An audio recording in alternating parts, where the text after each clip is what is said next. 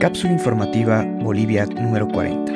Informamos desde La Paz. Es el mediodía del 17 de abril de 2020 y en este momento a nivel nacional contamos con 465 casos confirmados, 26 casos recuperados, 31 decesos. Estas son las noticias verificadas más importantes de la jornada. 1. Tras expulsión de policías, Banca suspende actividades en el Chapare de manera indefinida. El miércoles 16 por la mañana, a través de la radio Causa Chuncoca, dos dirigentes de la Federación Sindical de Trabajadores Campesinos del Trópico lanzaron un ultimátum al gobierno. Les dieron 24 horas a los policías para salir antes de ser expulsados. Manifestaron cumplir las determinaciones de sus sectores que aseguran estar dolidos por los hechos de octubre y aseguraron que los 85 policías que llegaron no han respetado las recomendaciones de la OMS los policías arribaron a la región para el control de las medidas por emergencia sanitaria del COVID-19. Sin embargo, al promediar las 21 horas, el periódico Los Tiempos reportó incidentes en Shinaota. Videos muestran cómo los policías amedrentados fueron expulsados por una gran cantidad de personas. Tras los hechos, el ministro de Gobierno Arturo Murillo y el ministro de Defensa Luis Fernando López brindaron este viernes una conferencia conjunta en Santa Cruz. Vamos a tomar las acciones legales necesarias contra estos delincuentes porque estos no son políticos, no son ciudadanos de bien, son delincuentes. Primero han arriesgado su población y han querido flagelar policías y esto obviamente no lo vamos a permitir, denunció Murillo. Del mismo modo, la Autoridad de Supervisión del Sistema Financiero, ASFI, emitió un comunicado informando que, por razones de seguridad, se suspende desde hoy la atención de entidades financieras en la región del Chapare hasta nuevo aviso.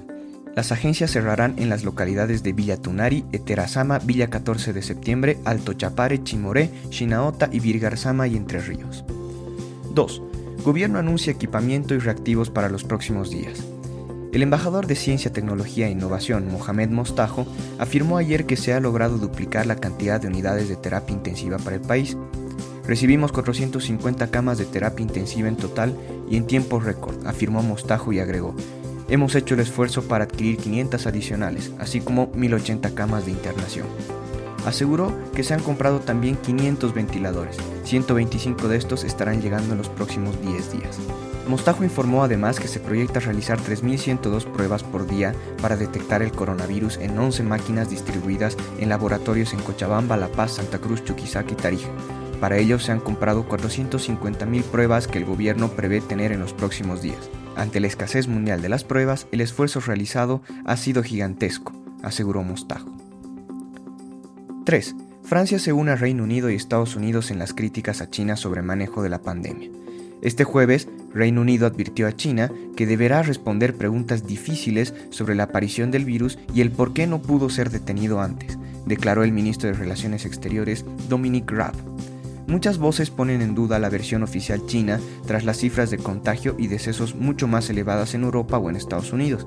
En Financial Times, Emmanuel Macron, presidente de Francia, dice que hay muchas zonas oscuras en la gestión de la epidemia por parte de China y asegura que hay cosas que ocurrieron y que no sabemos. Trump, que anunció el congelamiento de fondos de Estados Unidos a la OMS, fue el anfitrión de este jueves de una conferencia con el G7, Canadá, Francia, Alemania, Italia, Japón y Reino Unido. En ella se acordó, según la presidencia estadounidense, una exhaustiva revisión y reforma de esta organización. A su vez, el gobierno norteamericano anunció el pasado miércoles 15 que está realizando una investigación exhaustiva sobre cómo el virus se propagó y causó la tragedia. Muchas gracias por escuchar. Por favor, cuídate y cuida de los demás tomando las medidas de precaución necesarias definidas por nuestras autoridades. Si tienes alguna duda o presentas fiebre, tos seca y dificultad para respirar, Llama para pedir ayuda a las líneas gratuitas 810 1104 y 810 1106.